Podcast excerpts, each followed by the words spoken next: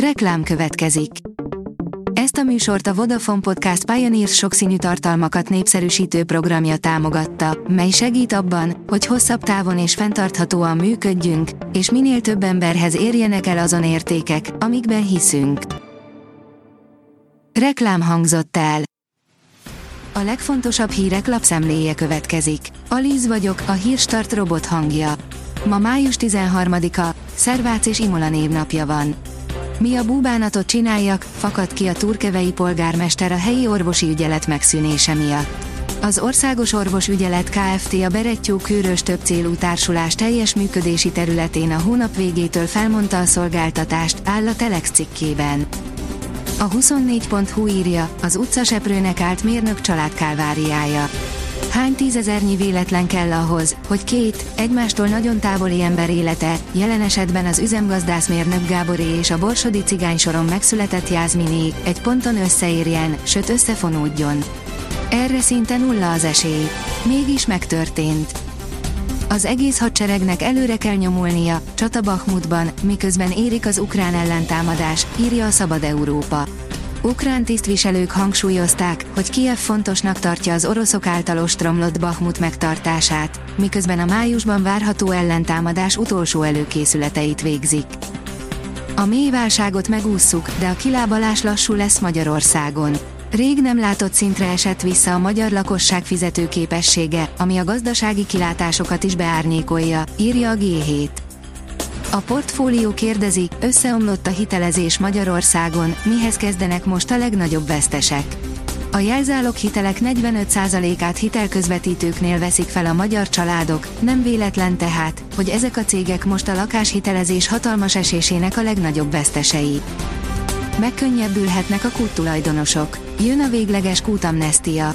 A vízgazdálkodásról szóló 1995 évi 57. törvény módosításáról előreláthatóan még májusban szavaz az országgyűlés, áll az Agroinform cikkében.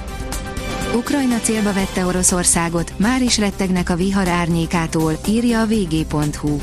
A brit rakéták megérkeztek az ukrán hadsereghez és már ki is próbálták őket. Akár 300 km távolságban is csapást tudnak mérni. A Noise szerint kenyai pásztorok ölték meg a világ egyik legidősebb oroszlányját. A világ legidősebbjének tartott 19 éves oroszlánt kenyai pásztorok ölték meg, miután egy faluban keresett magának élelmet. A startlap vásárlás szerint leálltak az OTP online szolgáltatásai. Szombat reggelre elérhetetlenné vált a pénzintézet számos online szolgáltatása. A bank arról számolt be, hogy külföldről érkező támadás érte, amit sikeresen hárított. A vezes oldalon olvasható, hogy csodás veteránok a Balatonparton. Ne hagyd ki! Idén 8. alkalommal rendezik meg a Balatonfüred konkurs delegáns veterán kiállítást és versenyt Balatonfüreden. Az autók már kint vannak a parton, megnéztük őket és ha igazán csodás vasakat akarsz látni, akkor ott a helyed. A pénzcentrum oldalon olvasható, hogy alig ismert szabály szedi áldozatait a kedvelt turista paradicsomban, komoly árat fizet, aki megszegi.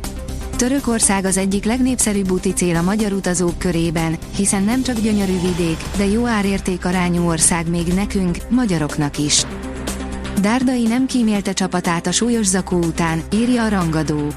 A mentalitással és a játékosok fizikai állapotával is gondja volt.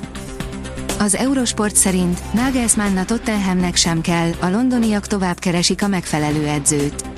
A sajtóban megjelent hírek szerint a Chelsea után egy másik londoni klub, a Tottenham sem kívánja megszerezni a Bayern München korábbi edzőjét, Julian Nagelsmann-t.